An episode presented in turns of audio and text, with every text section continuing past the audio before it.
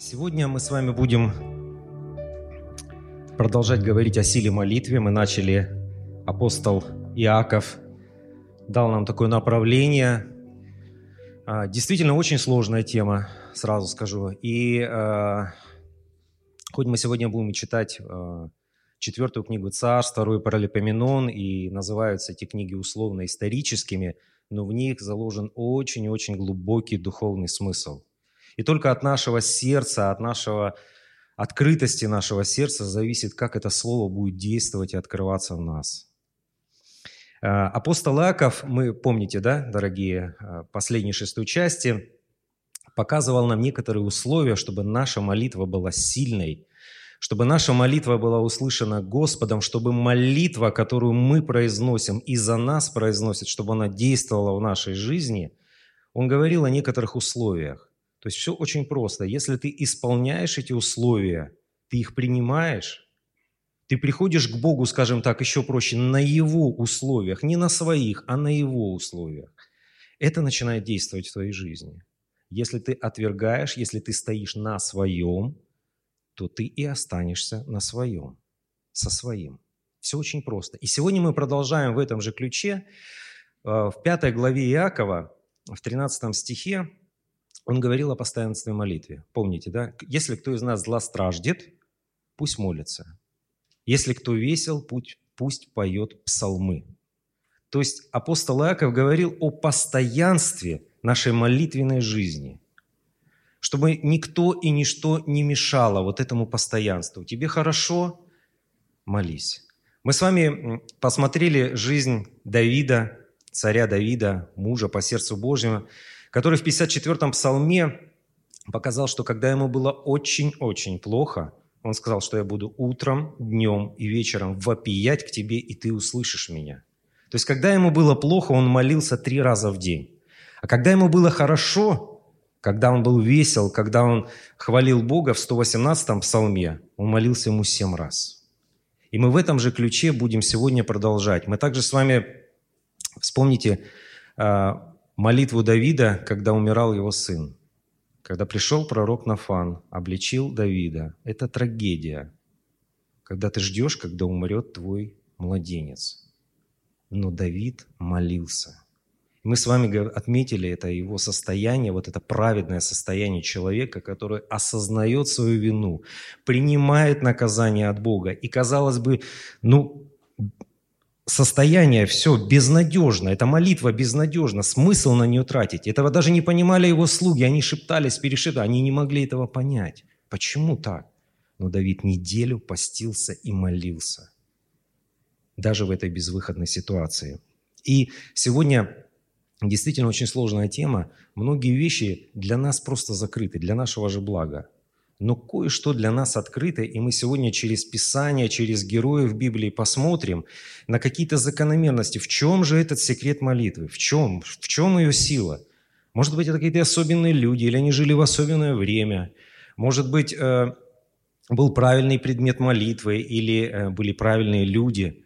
Мы посмотрим на эти тонкости, посмотрим на эти закономерности, и то, что лежит на поверхности. Мы, конечно же, этот положительный опыт разберем, сделаем выводы, а от негативного опыта, а он будет, и мы его увидим, мы должны отказаться для нашего же блага. И для начала я хочу вспомнить, чтобы мы понимали, насколько это сложно, и Богу сложно с нами. Помните, фильм был в 90-е годы «Брюс всемогущий»? Да, такой пошленькая комедия, современный, вот более-менее такой семейный фильм, слава Богу. А там пошленькая, но смысл очень серьезный там был. Получилось так, Бог говорит, да нет проблем, давай, вот ты будешь Богом.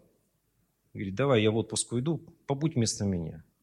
Конечно, он показывал всю нашу грешность человеческую, плоскость, когда э, он стал пользоваться силой, небывалой силой Бога в своих целях, для своей плоти, для достижения своих целей. Но там была очень маленькая такая, маленький эпизод, когда пришлось ему все-таки работать Богом, и ему нужно было отвечать людям на молитвы.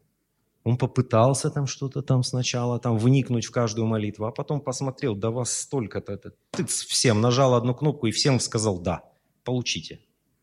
Выглядывает в окно и смотрит, что он натворил. Хаос, хаос. Люди все получили, о чем просили. Кто-то хотел в лотерею выиграть, и все выиграли в лотерею. Когда выигрывает один в лотерею, он выигрывает миллионы, а когда выигрывают миллионы людей в лотерею, они не получают ничего. Или наоборот, кто-то там, не имея прав, просил спортивную машину, они всех тут же поразбивали через час. То есть хаос, полный бардак. Это показывает действительно, что мы многие вещи не можем вместить. Как Бог может отвечать на какие-то молитвы? Вот я вам скажу, пример приведу из своей жизни – в Сочинской церкви в одной большой идет молитвенное собрание. Я сам на нем находился. И два человека молятся. Одна сестра, благословеннейшая сестра, старица, молитвенница, объявляет такую нужду, что говорит, вот август, как раз месяц такой же август, жара, умирают деревья, умирает урожай, и она говорит, там садовое товарищество, все. Яблоки высохли, груши упали, ну все, трагедия, нужен дождь. А рядом на переднем Э, ряду сидит брат Сергей. Для него дождь – это банкротство. У него по всему побережью точки продавали матрасы там и дорогие резиновые игрушки. Более того, у него работают несколько братьев из этой же церкви, у которых есть семьи, которым нужно кормить. И получается, одной сестре очень нужен дождь, а для другого это трагедия дождь. Одна церковь, одно служение – как? Вот как Богу отвечать? Ну как? Это действительно очень сложный вопрос, дорогие. И поэтому я к чему вас подвожу, чтобы вы открывали свое сердце для слова. Мы люди, мы комментарии, конечно, мы, я буду делиться своими откровениями, но вникайте в слово, не вникайте в Писание. Мы сегодня будем много читать, очень много читать, и прям в нем вот этот глубокий духовный смысл, чувствуете его. Сегодня мы с вами будем говорить о истории двух людей. А, один был верующим человеком, один был неверующим человеком. Это цари, потомки Давида. Отец – это царь Ахаз, его сын Изекия. Это достаточно популярные, и особенно Изекия, персонажи в Библии. О них очень много написано, и в Исаии, и Паралипоменон, и Четвертое царство. Очень много проповедей на это. И мы посмотрим на их историю и сделаем выводы.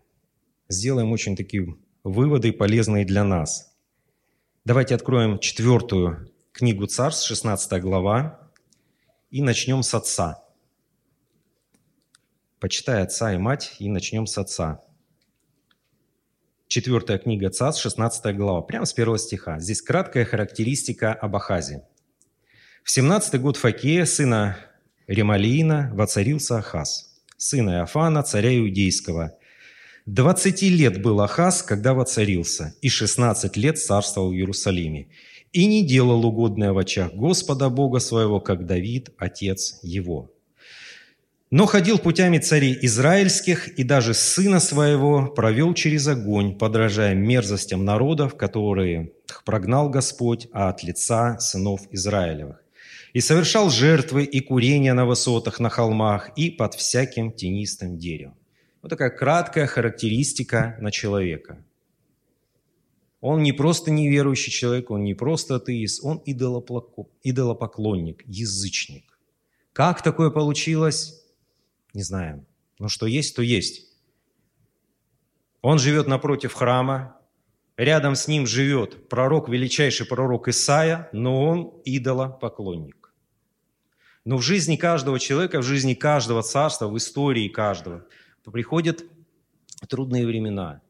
И вот тут с ними дальше идет, пойдет речь, он сталкивается, что два царя, двое ближайших его соседей, это царь израильский, кстати, здесь Писание, вы заметили, его сравнивается уже с израильскими царями, у которого не было ни одного правильного, праведного правителя, ни одного – если в истории Иудеи еще были какие-то светлые страницы и были праведные цари, то в истории Израиля праведных царей не было ни одного. И автор уже ставит его в один уровень. И дальше идет расплата за свое нечестие. Два царя, сирийский и израильский царь, начинают войну против Иудеи. Все очень просто. Тогда, пятый стих, тогда пошел Рицин, царь сирийский, и Факей, царь Рималина, царь израильский, против Иерусалима, чтобы завоевать его. И держали Ахаза в осаде, но одолеть не могли. В то время Рицин, царь сирийский, встретил, а, возвратил Сирии Елав и изгнал иудеев из Елафа, и думяне вступили в Елав и живут там до сего дня. Беда пришла, ее решать надо. И дальше Писание оно говорит, как он решил этот вопрос. Просто и легко. И послал Ахаз послов а, Фиглал Филосару, царю ассирийскому, сказать, «Раб твой и сын твой, я, приди и защити меня от руки царя сирийского, от руки царя израильского, восставших на меня». И взял Ахаз серебро и золото, какое нашлось в доме Господнем и в сокровищницах дома царского, и послал царю ассирийскому в дар. И послушал его царь ассирийский, пошел царь ассирийский в Дамаск, и взял его, и переселил жителей его в Кир, а Рицина умертвил. Четко, быстро. Государство сохранил, корону сохранил, людских жертв нет, войны избежал, всем все хорошо. Да, нехороший поступок сделал. Что он натворил? Мы с вами только что прочитали. Вытащил все деньги из храма Господня. Но что с него взять? Он неверующий человек. Что с него взять? Он не понимает, что творит. Ну, взял и взял, он неверующий человек. Но когда здесь мы прочитали это все как бы монолитно, вот пришел, проблема и пошел, решил. Но не так все просто было. Прежде чем принять вот это решение, казалось бы, такое быстрое, четкое, логичное, мудрое решение, к нему пришел один человек и принес от Господа слова. То есть у Ахаза был выбор сделать несколько решений. Об этом написано а, в седьмой главе книги пророка Исаия. Давайте откроем. С третьего стиха. Произошла встреча, очень, очень серьезная встреча. И на самом деле от выбора и от решения Ахаза зависела не только его судьба в будущем, зависела вообще вся история иудейского народа.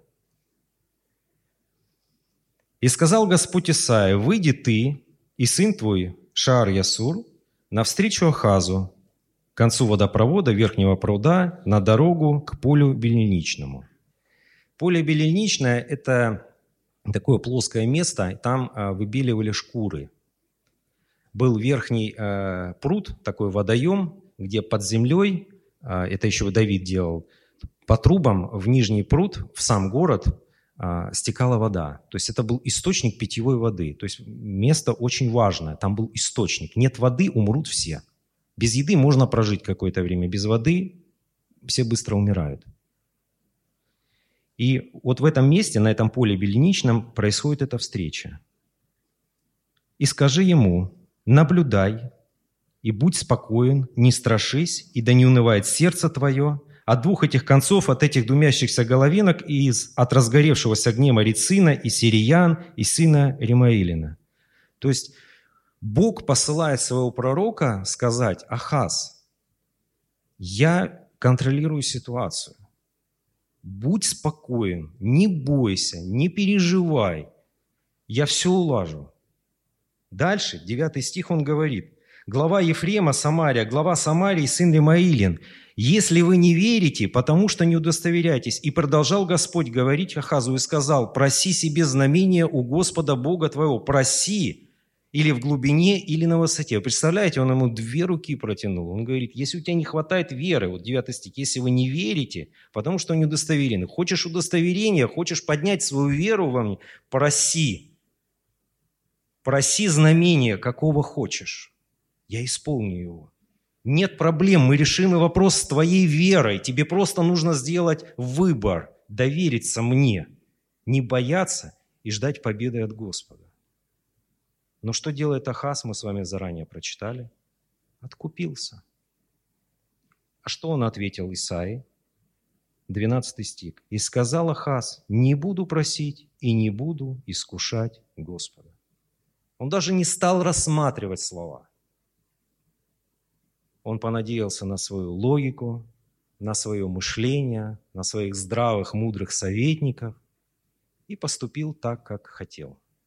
То есть он, по сути, отвернулся от слов Божьих. Дальше мы не будем читать, но кому интересно, рекомендую, придите домой и почитайте эту главу до конца. Пророк Исаия на несколько веков рассказал историю Израиля.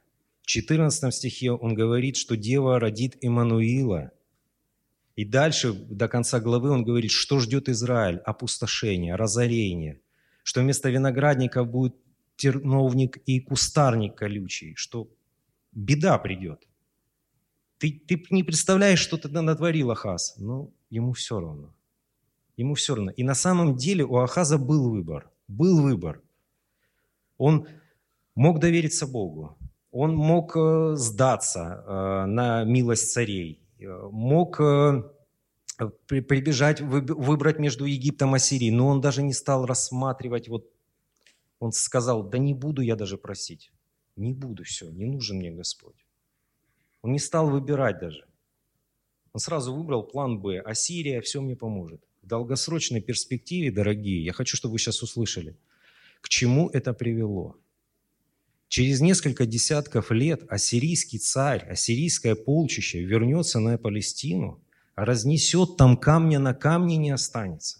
Израиль уведут в плен – Иуду тоже поразрушат многие города. Там вообще камня на камне не останется. Останется в живых только вот жители Иерусалима. Но об этом мы сейчас прочитаем чуть позже. То есть он настолько сам вот усилил своим вот отвержением Божьей руки, усилил противника, который просто там снесет все. Безжалостно снесет все. И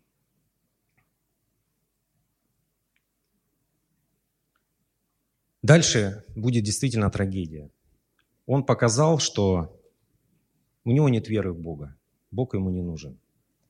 Нету веры, нету Божьего народа. Нету Божьего народа, а зачем тогда царство, зачем тогда атрибуты царь? И все, начиная вот с Ахаза, следующие цари уже станут марионетками – марионетками и ручными царями сначала у ассирийцев, потом у вавилонян, потом вообще будет разрушение, и как таковая монархия э, прекратит свое существование. Иммануил, то есть Иисус Христос, который через 700 лет приблизительно родится, он, а будучи потомком Давида, унаследует только память о царстве и былом величии. Он, помните, кем был? Плотником. Плотником. Вот человек пошел по логике, человек пошел по мудрости человеческой, не пошел по вере. И какие колоссальные разрушительные последствия это потом привело для всей страны. Не только для него и для его рода, вообще для всей страны. И, к сожалению, логика, она бывает иногда, вот честно вам скажу, вытесняет веру. Мудрость человеческая вытесняет веру. Сразу, скажу сразу, чтобы мы не кидались в крайности – Общаться с умными, мудрыми людьми – это хорошо и это всегда полезно. Их советы, они действительно могут быть полезны, но есть одно «но». Лишь бы их совет не шел в разрез с Писанием. Лишь бы вы не встали потом в это положение, как Ахаз, выбирать мудрость человеческую или выбирать Слово Божье. А так общаться с мудрыми людьми, читать умные книги, слава Богу, это полезно. Это никогда не повредит. Сейчас мы живем с вами в христианской стране. Да, в христианской стране. На самом деле это так. Гонений нет, церквей полно. Есть каналы христианские, их никто не запрещает. Включил и смотришь. Даже руководство страны по великим христианским праздникам приходят в церковь.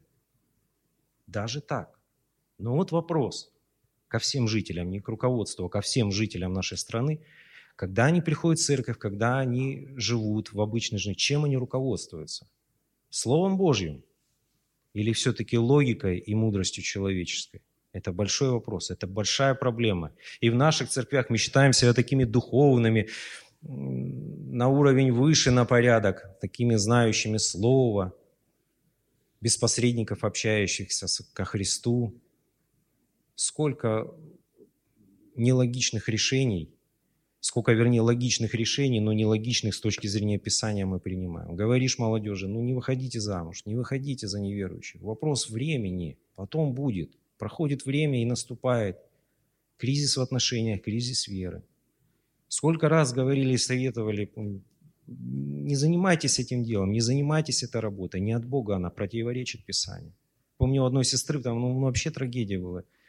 Плачет, то ее ограбят, то ее э, голову проломили бедную один раз. Начинаем разговаривать, разговаривать, разбираться, а почему голову проломили. Потому что возвращалась в час ночи э, с работы. А что ты делала на работе? Продавала. А что ты продавала? Алкоголь продавала. А почему ночью? Да потому что хозяин днем нельзя, ночью втихую продавал. Я говорю, ну подожди, ты хочешь, чтобы за это тебя Господь благословлял и по головке гладил?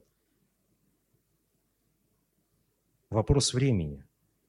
И потом приходит расплата за наши же проблемы. Теперь поговорим о детях. Возвращаемся в четвертую книгу царств. Запомнили эту историю? 18 глава. Благословенный Изекия. Он действительно глубоко верующий человек. Сейчас прочитаем его характеристику. Прямо с первого стиха. В третий год Осии, сына Илы, царя Израильского, воцарился Изекия, сына Хаза, царя Иудейского. 25 лет был он, когда воцарился, и 29 лет царствовал в Иерусалиме. Имя его матери Ави, дочь Захарии, и делал он угодное в очах Господним, во всем так, как делал Давид, отец его. Он отменил высоты, разбил статуи, срубил дубраву, истребил медного змея, которого сделал Моисей, потому что до самых тех дней сыны Израиля кадили ему и называли его Нехуштан, то есть превратили в идол. То есть то, что приносило когда-то жизнь людям взглядом, они превратили в идол. Стали ему кадить, стали ему кланяться. Появился очередной посредник между человеком и Богом. Идол. На Господа Бога Израилева уповал он, и такого, как он, не было между всеми царями иудейскими и после него, и прежде него. Вот, вот куда уже ярче характеристика. Не было до него и после него таких верующих царей, как он. И прилепился он к Господу, и не отступал от него, и соблюдал заповеди его, какие заповедовал Господь Моисею. И был Господь с ним везде, куда бы он ни ходил, поступал он благоразумно, и отложился он от царя Ассирийского, и не стал служить ему. То есть мы видим резкую противоположность отцу. Несмотря на то, что отец его подвергал языческим вот этим, проводил его через огонь, вот этой языческой мерзости, скорее всего, заслуга матери Авии, Здесь она Авия написана, в другом месте Авия. Но Изекия стал совершенно другим человеком. В 25 лет не успел только вступить на трон, он начал переворот во всей Иудее, поотменил все. Все идолопоклонство, все компромиссы с идолопоклонством, все, на что закрывали глаза другие цари, он все стал истреблять, сносить и дошел даже до такой святыни, не побоялся, как Нихуштан. Казалось бы, ну это уже святыня, там на него уж смотрели, и люди исцелялись, он приносил жизнь. Но люди превратили в этот идол, он увидел это, и, и это было тоже уничтожено. Более того, мы видим, его вера настолько, настолько стала сильна, что он не побоялся рискнуть. Тот, что папа себя связал данью за помощь тогда в свое время с царем ассирийским, он, что мы читаем, отложился – то есть вера его стала настолько крепкой, ее хватило, что он даже перестал платить дань языческому царю ассирийскому. Молодой, дерзкий, сильный лев из колена Иудина, из дома Давидова. Но проходит время, несколько лет, и, как я говорил, ассирийцы возвращаются. Сначала они не оставили камня на камня в Израиле, в соседнем государстве – которое, кстати, было больше и сильней. Всех увели в плен, города уничтожили. Подошли к Иерусалиму. Когда они уже подошли к Иерусалиму, уже другие города тоже все были уже разорены, и многие вещи уже были и, ну, разрушены ассирийцами. То есть Иерусалим остался последним городом в Иудее, который еще не забрали э, они. И дальше происходит история, которая, в принципе, ну и ключевая в наших рассуждениях. 13 стих. 18 глава, 13 стих. В 14 год царя Изекии пошел Синархим, царь Ассирийский, против всех укрепленных городов Иуды и взял их. И послал Изекия царь Иудейский к царю Ассирийскому в Лахис сказать, «Виновен я, отойди от меня, что наложишь на меня, я внесу». И наложил царь ассирийский на Езекию, царя иудейского, 300 талантов серебра и 30 талантов золота. Чтобы мы понимали, это, э, талант – это больше 30 килограмм. То есть тонна золота, какая мелочь, и 10 тонн серебра. И отдал Езекия все серебро, которое нашлось в доме Господнем и в сокровищницах дома царского. В то время снял Езекия золото с дверей царя дома Господня, из дверных столбов, которые позолотил Езекия царь Иудейский, и отдал его царю Ассирийскому. Как же так?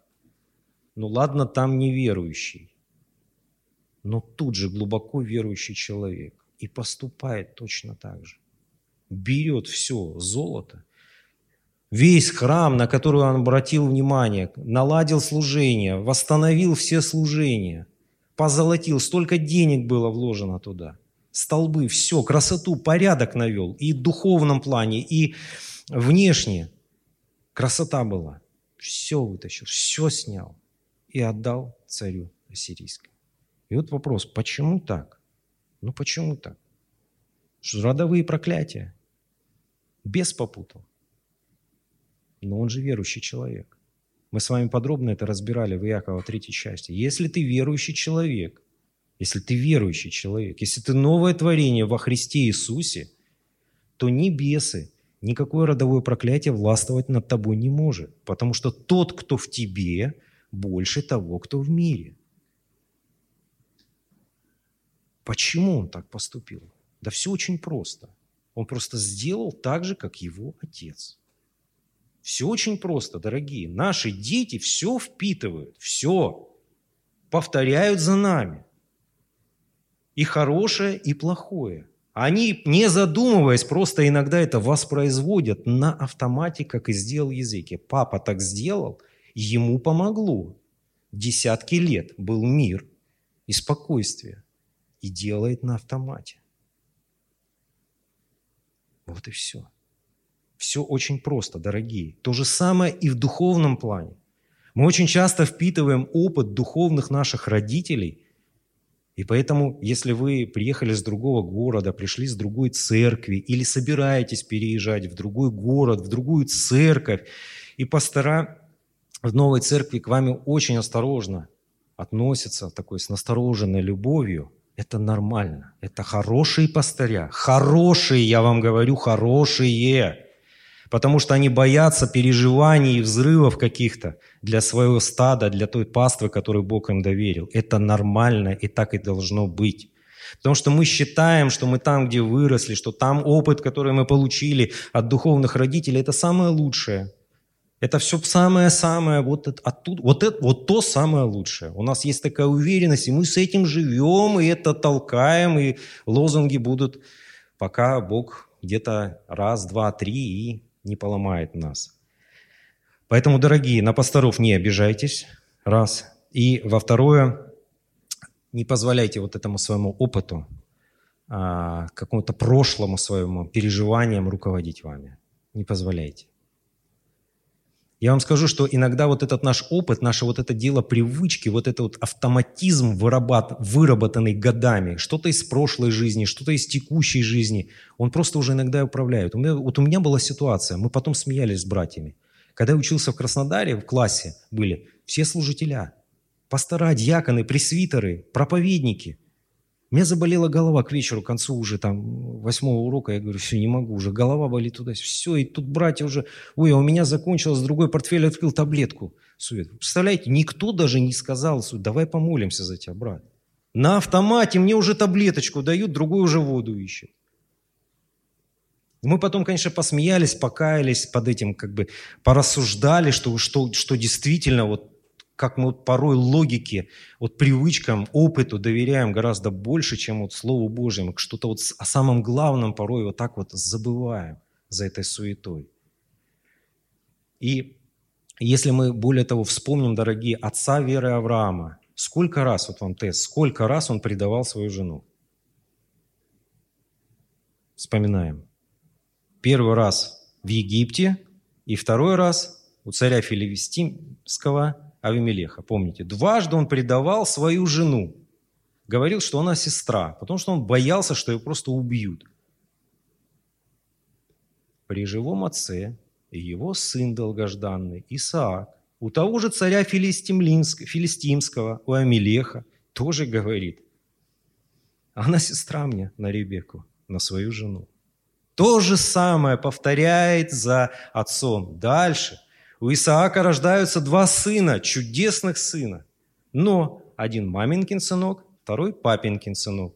Один волосатый, косматый такой, крепыш, который охотник, добытчик, а второй такой спокойный, умиротворенный, слушает мудрую маму. Но у обоих одна слабость. Я имею в виду папу и Исава. Почему Исав так легко поддался и продал самое важное, казалось бы, что может быть, первородство за миску еды? Почему? Ну, потому что слабый на желудок был. Он пришел с охоты, помните, здоровый детина, огромный детина, есть хочу. В оригинале, кстати, слово «жрать» стоит. Вот хочу жрать и все, вот все, вот это вот контролирует, у него вот это желание, вот он просто вот тут все, за тарелку продал, действительно продал первородство – с ума можно сойти. А, а почему? Потому что у его папы такая же слабость, которой воспользовались мама мудрая и его сын Иаков. Вы помните, да? Он говорит, прежде чем благословить, он говорит, принеси мне кушание, которое я люблю. Вот принеси, я люблю вот это вот козленочка, вот это вот с травками, вот это вот, поналови мне дичи, принеси. И потом, когда он покушал, так хорошо ему рот вытер, говорит, все, вот теперь иди, я тебя благословлю. Ну да, правда, пахнет от тебя что-то, и голос, говорит, какой-то не Исава. Ну, ты, козленочек был супер. Все, и благословил. Помутнение пришло. Вот так вот, дорогие. Писание – это э, самый откровенный источник, это самая ценная книга, потому что здесь все искренние истории. Поэтому учитесь на чужих ошибках, дорогие, учитесь. Это действительно просто энциклопедия, что мы можем избежать. И вот теперь мы подходим к самому главному. В чем же отличие? Поступил вот так и отец, и сын. Один глубоко верующий человек, один идолопоклонник, резкая крайность. Об одном написано, что не было таких царей до него и после него, как он, а другой был просто идолопоклонник, такой же, как и израильские цари, где там были все язычники круглые – Почему? Дело в том, что Бог а, любит нас всех. Есть общее благословение для всего человечества. В книге Иов, 7 глава, 17 стих, написаны такие слова. «Что такое человек, что ты столько ценишь его и обращаешь на него внимание твое?» Это общее правило для всех людей. И когда Бог через Исаию протянул руки к идолопоклоннику нечестивому Ахаву, Ахазу это еще раз нам показывает и доказывает это, что насколько Бог любит всех и заинтересован, чтобы люди слышали Его Слово и спаслись. Но у Бога особое отношение к своим детям, дорогие. Вот, а, допустим, пример.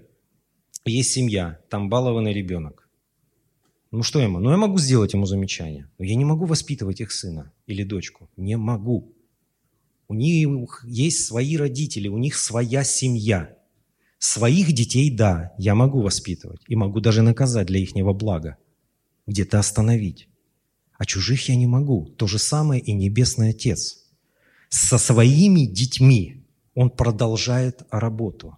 Совершили одну и ту же ошибку и отец, и сын. Но Иисус нам сказал в 3 главе 19 стих, помните эти слова, «Кого я люблю, тех обличаю, и тех наказываю. Будь ревностен и покайся. Бог не ставит на нас крест, Он продолжает свою работу с нами. Он продолжает свою работу с нами. Ахаз, его отец Езекии, он все, он, он в другой семье, он отвернулся от слов Бога. Он не может уже все, у него другой отец, князь этого мира – Езеки – это его сын, это его ребенок. И сейчас мы с вами будем читать, как он будет дальше работать с Езекией, и это очень большой пример для нас, дорогие. В 17 стихе. «И послал царь Ассирийский Тартана, Рапсариса, Рапсака из Лахиса к царю Изекии с большим войском в Иерусалим, и пошли и пришли к Иерусалиму, и пошли и пришли, стали у водопровода верхнего пруда, который по дороге поля Беленичного. Заметили? Опять поле Беленичное, опять осада, опять та же проблема, только там был неверующий человек и было слово от Бога, а здесь наоборот, слово от идолопоклонников, слово дьявола, можно даже так сказать, сейчас объясню почему, и вера языки. То есть, по сути, вот это поле беленичное – это такое место духовной войны. Потому что дальше э, те люди, о которых мы сейчас прочитали, это несколько помощников царя Ассирийского, стали делать что? Они начали вести пропаганду и расшатывать веру Езекии. Я думаю, вы тоже сталкивались с этим, когда у вас какие-то проблемы, вы приходите в церковь, за вас помолились, у вас какая-то появилась надежда, вы общались с духовными людьми, вас обнадежили, вы приходите домой, и начинаются а, шепот и а, раздирание в другую сторону. Да что ты, кого ты слушаешь? Да ты, вот, вот, вот просто и все, круг, квадрат, треугольник. Вот так надо сделать, и все будет хорошо. И вас начинает разрывать. Вот так же разрывало и Езекию, потому что эти люди не стеснялись ничего. Они стали вести свою пропаганду. И это нормально. Я думаю, вы все видели фильмы про войну, когда фашисты над захваченными городами скидывали листовку, помните, пропагандистские, и пытались раскачать у людей, чтобы они сдались. То же самое они делали. Они вообще уже не стеснялись, они уже до того обнаглели, что они говорят, слушай, притом разве не по воле Божьей мы пришли сюда, на место сие, чтобы разорить его. Господь сказал мне, пойди на землю сию и разори ее. Представляете, что вообще уже обнаглели до того и говорят, что нас Господь вообще послал тут наказать вас. Дальше начинают э, говорить э, народу Иерусалимскому, что да не верьте в языки. Конец, вот 29 стих, конец 18 главы. Почитайте, какие слова, посмотрите, какие сомнения они несут. Так говорит царь, пусть не обольщает вас языки ибо он не может вас спасти от руки моей. И пусть не обнадеживает вас языки Господом, говоря, спасет вас Господь, и не будет город сей отдан в руки царя Ассирийского. То есть Езекия – человек верующий, глубоко верующий. Народ доверяет ему, они расшатывают, расшатывают землю под ним, расшатывают веру людей в него, что он действительно следует за Господом. И что делает Езекия? 19 глава. Когда услышал это царь Езекия, то разодрал одежды свои и покрылся вретищем и пошел в дом Господень. И послал Ялкима, начальника дворца, и Севну, писца и старших священников, покрытых вретищем, к Исаии, пророку, сыну Амосову. То есть он пошел молиться в дом Господень и послал людей, и дальше мы не будем читать, он просит также и Исаю, молись и ты за этот остаток. Дальше, в третий, в третий стих, мы должны понять, что происходит в городе, насколько отчаяние людей уже усилилось. И они сказали ему, так говорит Езекия, день скорби и наказания и посрамления день сей, ибо дошли младенцы до отверстия утробы матерей, а силы нет родить. То есть у беременных нет сил рожать. То есть, скорее всего, уже был голод – Сил нету. Народ измотан. Езекий измотан. Доброжелатели выбивают из него веру. Представляете? Становится только хуже. Ту взятку, которую он дал, она помогла на короткое время. На короткое время, там мы не знаем, ну сколько поехали там посланцы, на, ну, не было интернета, да, не было машин, самолетов. Ну неделя, две, ну месяц а стало только хуже. Я думаю, что вы проходили тоже такую ситуацию в своей жизни. Вы молитесь, а вам становится только хуже. Вы молитесь, и вам становится только хуже. Вы приходите в церковь, потому что дальше приходит Исаия, 6 стих, и говорит, «И сказал им Исаия, так скажите господину вашему, так говорит Господь, не бойся слов, которые ты слышал». Опять те же слова, те же слова слышал и Ахаз. Не бойся, Бог все устроит, доверяй Ему. Не бойся который ты слышал, которыми поносили меня слуги царя Сирийского. Вот я пошлю в него дух, и он услышит весь и возвратится в землю свою, и я поражу его мечом в земле его». Он получает ответ от Господа. Как я и говорил, мы приходим в церковь, нас успокаивается душа, мы немножко какую-то надежду, помолились, возвращаемся к нормальной жизни, появляются опять доброжелатели, и может стать еще хуже. И у Езекии стало еще хуже. На какое-то время посоветоваться с ассирийским царем уходят его советники, возвращаются и приносят ему письмо, в котором уже нет предложения «сдавайся», в котором уже нет выбора, в котором они... В письме, кстати, написана чистая правда. Просто немножко тяжело написано. Он говорит, посмотри, оглянись вокруг. Везде, куда мы пришли, всех поломали, всех сожгли, переселили, убили, разрушили, и никому никакой Бог той страны, в которую мы приходили, не помог. И что ты думаешь, что твой Бог поможет? И вот Езекия, бедный, вот он читает, и я представляю, какая духовная война у него продолжается. Давайте с 14 стиха прочитаем, потому что это очень важная молитва, с которой мы будем делать выводы. 19 глава, 14 стих. Езекия опять идет в храм и молится. «И взял Езекия письмо из руки послов и прочитал его. И пошел в дом Господень, развернул его Езекия перед лицом Господним, и молился Езекия пред лицом Господним, и говорил, «Господи, Боже Израилев, сидящий на херовимах, ты один Бог всех царств земли. Ты сотворил небо и землю. Преклони, Господи, ухо Твое и услышь. Открой, Господи, очи Твои и воззри. Услышь слова Санахирима, который послал поносить Бога живого. Правда, о Господи, цари ассирийские разорили народы и земли их и побросали богов их в огонь, но это не боги, а изделия рук человеческих, дерево и камень, поэтому и истребили их. А ныне, Господи, Боже наш, спаси нас от руки Его, и узнают все царства, что Ты, Господи, Бог один. Вот это вот постоянство в молитве в Изекии достойного великого примера. Ему хуже, а он молится. Ему еще хуже, а он все равно молится вот это его полное доверие Богу, оно действительно полное, у него уже вариантов сдаться нет. Еще чуть-чуть, стена разрушится, и их могут истребить. Но вот это постоянство, еще раз повторяю, в молитве, уверенность в языке Господа идти до конца приносит свой плод. 35 и 37 стих читаем в конце главы. «И случилось в ту ночь, пошел ангел Господень и поразил в стане ассирийском 185 тысяч. Встали поутру, и вот все тела мертвые. И отправился, и пошел, и возвратился Санархим, царь ассирийский, и жил в Ниневии. И когда он поклонялся в доме Несроха, бога своего, то а Драмелех и Шарицер, сыновья его, убили его мечом, а сами убежали в землю Араратскую, и воцарился Асардан, сын его, вместо него. Вот такой чудесный ответ. Божье вмешательство в судьбу Иерусалима и в судьбу Езекии.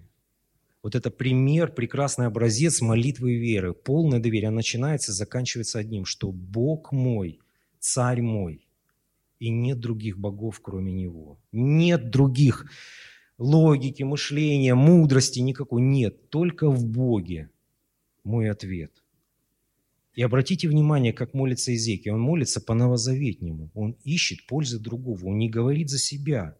Обратили внимание? «Спаси нас от руки Его». Он молится за весь народ. Он даже не за себя молится. Он за народ молится. И это прекрасный образец, чтобы мы сделали выводы. Конечно же, Бог а, работал с Езекией. Мы видели его работу. Бог допустил в его жизнь а, переживания и страдания, чтобы он все больше и больше доверял Богу. И Богу очень важна, и наша нужна, раз мы это читаем, и эта история уже для нас звучит, как назидание, Богу важна и наша реакция, когда мы находимся в таких обстоятельствах. Итак, выводы, дорогие. Выводы. Прежде всего мы должны понимать, что мы люди, и что мы никто не застрахованы от ошибок. И Я не оправдываю ни в коем случае людей, которые совершают грех. В третьей части Иакова мы это четко разбирали, что -то, чем мы отличаемся, верующие от неверующих людей. Если для нас грех – это исключение, то для неверующих людей это образ жизни. Это их образ жизни. Для них все это нормально.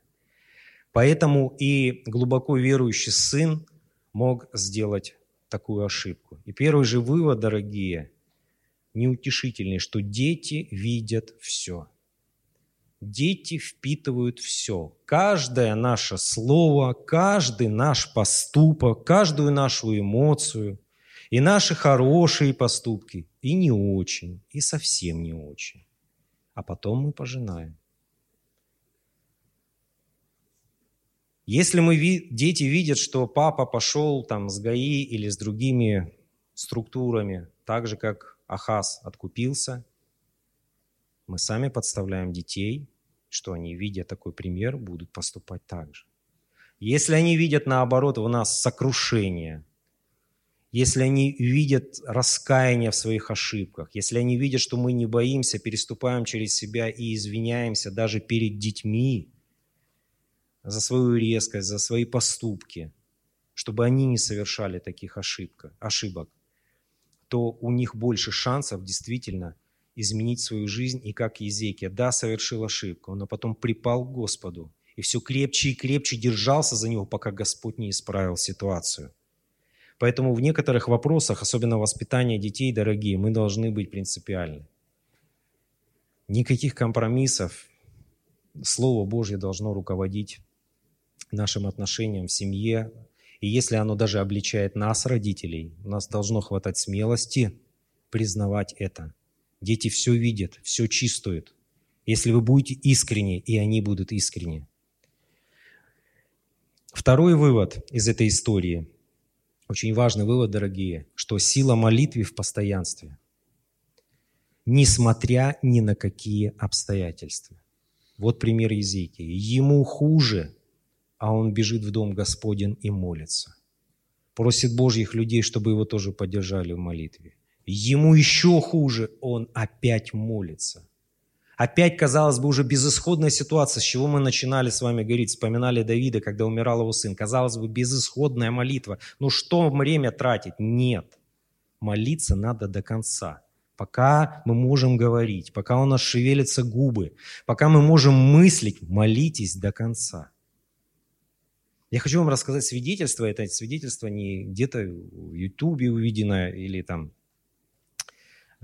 перерассказ. Это лично я знаю этих людей. В Адлерскую церковь приезжала к нам семья с Ростова. Муж, жена и несколько детей. И они рассказывали, как рождался их первенец. Это была трагедия. Стоит э, муж в коридоре, очень трудные роды. И ему выходит врач и говорит, сын умер. Умер можешь пойти и попрощаться, пока его не унесли. Он приходит, и представляете состояние отца. Он видит, этот синий ребенок лежит на столе. Это, это трагедия. Это трагедия. Я не помню, где жена была в эту минуту, не помню, честно говоря. А он молится. Он молится, он говорит, я не верю. Он не умер. Я не верю, начинает молиться. Пять минут молится, десять минут молится. Говорят, столько мозг не живет, там шесть или девять минут, там спорят ученые, а потом отмирает. Он 10 минут молится, ничего. 20 минут молится. Потом услышал, что-то кряхтит. Позвал врачей, оказалось, все нормально, живой ребенок. Просто пробка какая-то попала. Я видел этого ребенка, ему сейчас лет 16-17, он у нас в церкви пел прославление. Я сам жал ему руку. Это живое свидетельство, вот, в прошлом году было. Молился человек до конца. Поэтому, дорогие, молитесь до конца, никогда не останавливайтесь. Не слушайте никого, кто говорит, да это бесполезно, что там уже все. На Бога надейся и уповай. Нет. До конца. До конца. Как Давид. Пока ему не сказали, что умер ребенок. Он молился. А что он сделал дальше? Кто помнит? Поел и пошел опять молиться. Это должно быть образом нашей жизни, постоянство молитвы, дорогие. И еще одно, я вам хочу сказать, что иногда мы, к сожалению, не готовы получить ответ. В Галатах, в Новом Завете, в Галатах 9 стихе апостол Павел пишет такие слова. «Делая добро да не унываем, ибо в свое время пожнем, если, помните, говорит условие, если не ослабеем». Если не ослабеем, Бог хочет нам воздать, Бог хочет нам иногда ответить на молитву. Ну, Павел говорит о материальном, давайте возьмем материальный пример. Бог хочет дать тебе новую машину, ангелы приносят тебе эту посылочку, смотрят, а у тебя права забрали за постоянные нарушения. Какая новая машина? Ты ослабел. Ты все дальше и дальше от Бога. Ты все меньше и меньше в нем пребываешь. Какая сила молитвы может быть? На тот момент, да, ты сильным был, ты молился, да. Но когда уже пришел ответ, ты был не готов его уже получить. Все очень просто. Как Бог будет давать тебе больше, если ты с меньшим не можешь справиться, и ты ослабел на полпути? Все очень просто. У Бога все очень просто. И Павел, и апостолы пишут об этом. Мы получим, если только не ослабеем. То же самое пример Давида псалмов. Мы читаем, что, э, согласитесь, читаем молитву чувствуем там вот силу в этих псалмах. Они до сих пор нас ободряют, они до сих пор нас назидают, отрезвляют порой. Мы читаем, что периодически предмет молитвы повторяется в одних и тех же псалмах. Об одном и том же молится Давид. Мы не знаем, он, мы из Писаний знаем, что иногда он день в день получал, иногда годами ждал. Вот сейчас только что вспоминали, да, молитву с ребенком вообще не получил ответа положительного. Но он молился. Он молился до конца. Он ставил Бога и Его волю на первое место в своей жизни. Он одного просил, говорит, Господи, духа не забирай у меня Твоего, и все. Вот самое главное в моей жизни. Разве нас Иисус этому не учил? Ищите прежде Царствие Божие и правды Его, остальное все приложится. То же самое и с нами, дорогие, в Новом Завете.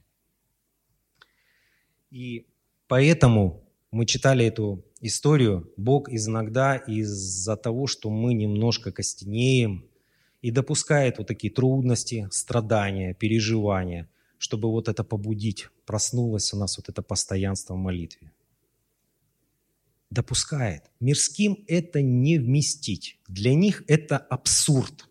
Как это так? Чтобы нам стать лучше и чище, Бог будет делать нам плохо. Для них это непонимание. Дайте им книгу Иова почитать. Может быть, глаза откроются. Для нас это нормально, мы понимаем прекрасно. Ну, кто хочет трудностей, скажите, вот честно? Ну, никто. Ну, никто. Ну, вот такие мы люди, вот так все устроено. Я по себе знаю, вот у меня какая-нибудь болячка, там зудить начинает, что-нибудь такая мелочь болит. Я такой же становлюсь. Вредный, ною, зудю и всех достаю в округе, там, свои страдают. А вот когда по-серьезному прикрутит, да так прикрутит, что вспоминаю слова Павла, что в немощи я силен во Христе, не просто понимаю, принимаю и молюсь так, как никогда молюсь так молюсь, что прям действительно понимаю, что вот больше никто не поможет, кроме Господа. Поэтому это нормально, дорогие. Мы же сами молимся, чтобы Господь сделал нас лучше, праведнее, святее, очистил, осветил. Как только Бог чуть-чуть прикоснулся к нам, мы уже сразу взвыли, плачем, Господи, ну не так же жестко. Ну чего ж так? Мы же дети, мы же сами молимся, сами получаем на ответ. Господь нас делает чище, очищает от этой шерлухи, от этого закостенения нашего. А мы переживаем. Поэтому, дорогие, страдать за веру и праведность – это нормально в нашей жизни.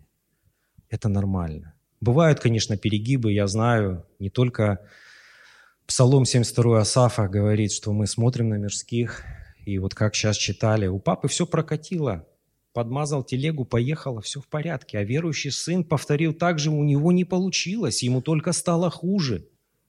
Дорогие, такие же мы. Мы иногда начинаем размышлять, а ну страна такая, и ведемся на это. И я также такие же ошибки совершал. И никто не застрахован, что мы в будущем не сделаем таких же ошибок. Никто не застрахован.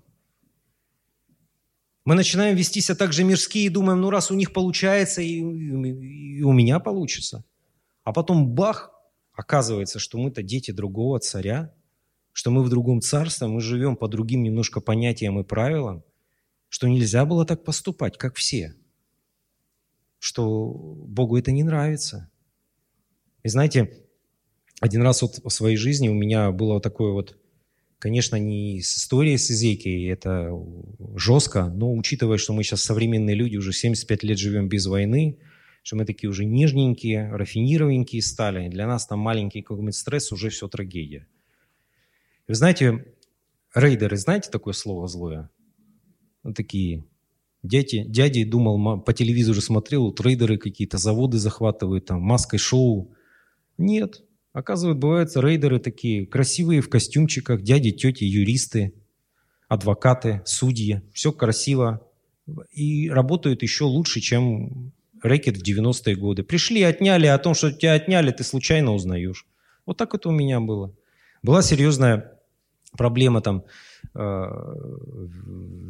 у нас забрали на Олимпиаду кое-какую недвижимость, появилась возможность построить. Мы молились, уверены были, что от Бога. Начали строительство, все, все идет хорошо, все супер, все отлично. А, а потом уже подал документы на узаконить строение. Узнаю, что уже, а все арестовано, оказывается. Регистратор говорит, такого же арест. Начинаем разбираться, а там пришли вот такие вот рейдеры и говорят, нет, дайте денег – и все. Все. Там наши какой-то прабабушки, мы там петрушку сажали, там наша земля, давайте денег, все. И вы знаете, стало плохо. В церкви молимся, постимся, а становится все хуже и хуже. У нас все документы, у нас все юридически чисто, и хорошие адвокаты, все идеально. А мы суд проиграли. Суд проиграли, а у них нет ничего. И становится все хуже и хуже. И доброжелатели вокруг начинают появляться. Вот как вот мы читали тоже, начинают, да не, вот какой там, вот, вот так надо делать, да дай им денег туда-сюда и все. Я уже тоже созрел, говорю, ладно, возьмите деньги. Они говорят, нет, что ты нам тут даешь? В четыре раза больше теперь. Чтобы вы понимали, у меня заложен дом, у меня уже нет машины, я продал. У меня еще один кредит а через месяц мне отдавать. И мне как отцу а, самое вот страшное было, это как вот объяснить детям на кухне мы сидим, что дети, ну вот через месяц дома не будет. Вот как объяснить это детям? Троим детям, что вот, вот все, дома нет, скоро не будет, он не наш, он банка. Но это еще не все, это только верхушка Асбера. Там есть другой еще кредит, еще больше. Если я не отдаю один кредит, то идет цепочка, автоматически мне перекроют там кислород. То есть все было очень плохо. И я вам скажу, что Бог меня довел до такой ситуации, что я действительно просто вот уже кричал. Я кричал, и вот у меня такие тиски были, я понял уже все, что где мое сердце, что я действительно прилепился к деньгам, что мне действительно это волновало. Я думал, что нет, я там в параллельном мире существую, что мне это нет, нет, нет. Все вот Бог показал мне все, вот, как я, оказывается, и финансы, и материальную сторону, как я, мне это нравится, и это нормально. Это нормально. Это хуже, когда люди не, им ничего не открываются, они думают, что они совершенны и все идеально. Но вы знаете, когда вот Бог довел меня до такой ситуации, когда я уже действительно не мог больше, не, нет куда было надежды, только на Него – я молился, я сижу на кухне просто, мне приходит откровение. Я говорю Жене, слушай, да они лгут. Они лгут, они пугают, они рассказывают страшные вещи, требуют с нас еще больше. Они лгут. Ничего не будет. Мы сейчас пойдем в Краснодар, выиграем суд, и все будет хорошо. Мы идем в Краснодар и выигрываем суд. Понимаете, дорогие? Поэтому, если вы проходите такую ситуацию, я вам говорю, просто вот склонитесь, починитесь. Дорогие, я вот хочу вам сказать, что Бог, вот заметили маленькие дети, где-то собака гавкнула, где-то там игрушку у них отняли, они бегут к нам, к родителям, прыгают к нам, плачут, рассказывают, они в нас на, надеются увидеть ответ, поддержку, и что мы решим их все вопросы. Вот и Бог хочет от нас, чтобы мы вот как маленькие дети вот так вот умолились и прибежали к Отцу, к нашему Небесному. Вы спросите, как это сделать? Хорошо говорю, ну как это сделать? Есть один маленький способ, как минимум сразу стать в два раза короче. Если я сейчас стану на коленочки, меня не будет видно за кафедрой. Все очень просто, дорогие. Это у нас, вот у наших таких церквей, таких грамотных 90-х годов, таких, А вот даже у наших отцов советских, баптистов, пятидесятников, у них нет такой проблемы. Они вообще все на коленях и всегда молились. Это мы такие вот почему-то воспитанные погромче покричать там, и там что-то сделать, провозгласить. А у них нет. Они на коленочке становились и молились. Как это делал апостол Петр, как это делал апостол Павел, как это делала Ефесская церковь, как это делал Лука, 22 глава, и Иисус Христос в Гефсиманском саду написано «преклонил колени» и молился знаменитой молитвой «Отче, доминует сия чаша». А впрочем, да будет воля Твоя, а не моя. Поэтому преклоняйте колени пред Богом. Умоляйтесь пред Ним, как ребенок. Посмотрите на Давида, которого мы вспоминали. Посмотрите на старцев, которые в Откровении вообще ниц падали, лежали пред Богом, вот так вот умолялись, ниже некуда. И не боялись, не стеснялись. Давид, царь, царь, а там слуги. И он не, все равно, что о нем думают. Ему молитва, Бог, он хочет от Бога получить положительный ответ. И он падает ниц. Ему все равно, что о нем подумают. И молится. Поэтому, дорогие, умоляйтесь, как дети. Благодарите Его в любых обстоятельствах, даже если вы не понимаете, что происходит. Наше дело – любить Бога. Потому что на прошлом служении епископ Гарик говорил очень золотые слова. Любящим Его, призванным по Его изволению, все содействует ко благу. Наше дело любить Господа, а Он все исправит, Он все устранит за нами. И третий очень важный вывод, и мы заканчивать будем, дорогие, молиться. Что помогло Езекии быть таким постоянным в молитве? Что он такого сделал? Почему вот его вера так окрепла, что он шел до конца, и его молитва имела силу? Мы с вами открыли э, в четвертой книге царств и э, немножко прочитали вкратце о том, что он сделал, когда вступил на трон. Он стал очищать Израиль. Во второй книге Паральпоменон, прошу вас, откройте 29 главу, мы прочитаем здесь более подробно. Это очень-очень важный, глубокий духовный смысл несет, что он сделал, еще очень важное – это 29 глава, 2 Паралипоменон с 3 стиха. «В первый же год царствования, в первый же месяц, то есть вот само как только пришел к власти, он отворил двери Дома Господня и возобновил их. Вывел прийти, велел прийти священникам и левитам, собрал их на площади Восточной и сказал им, «Послушайте меня, левиты, Ныне осветитесь сами и осветите дом Господа Бога отцов наших и выбросьте нечистоту из святилища. Кому он это сказал? Кто такие левиты и священники? Это святые люди, люди, взятые в удел. Это, по сути, ну, самое святое, что могло быть в Израиле. И он им говорит, осветитесь, очиститесь. Что делают левиты? 15 стих. Они собрали братьев своих и осветились. Пошли по приказанию царя очищать дом Господень по словам Господа. В полдень э, Господень по словам Господа. И вошли священники внутрь дома Господня для очищения, и вынесли всю нечистое, что нашли в храме Господнем, на двор дома Господня, а левиты взяли это, чтобы вынести вон к потоку Кедрону. И начали освящать в первый день первого месяца, и восьмой день того же месяца вошли в притвор Господень и освящали дом Господень восемь дней, и в шестнадцатый дней первого месяца кончили. То есть, слава Богу за их искренность, они пошли, порылись и кучу нечистого нашли в храме Божьем. Дорогие, сейчас мы с вами царственное священство, храм Бога живого, люди, взятые в удел, народ святой. Поэтому, чтобы быть вот таким вот постоянным в молитве, чтобы наша молитва имела силу, чтобы идти до конца, какая бы ни была безвыходная ситуация, нужно быть искренним. Хорошо заглянуть в свое сердце.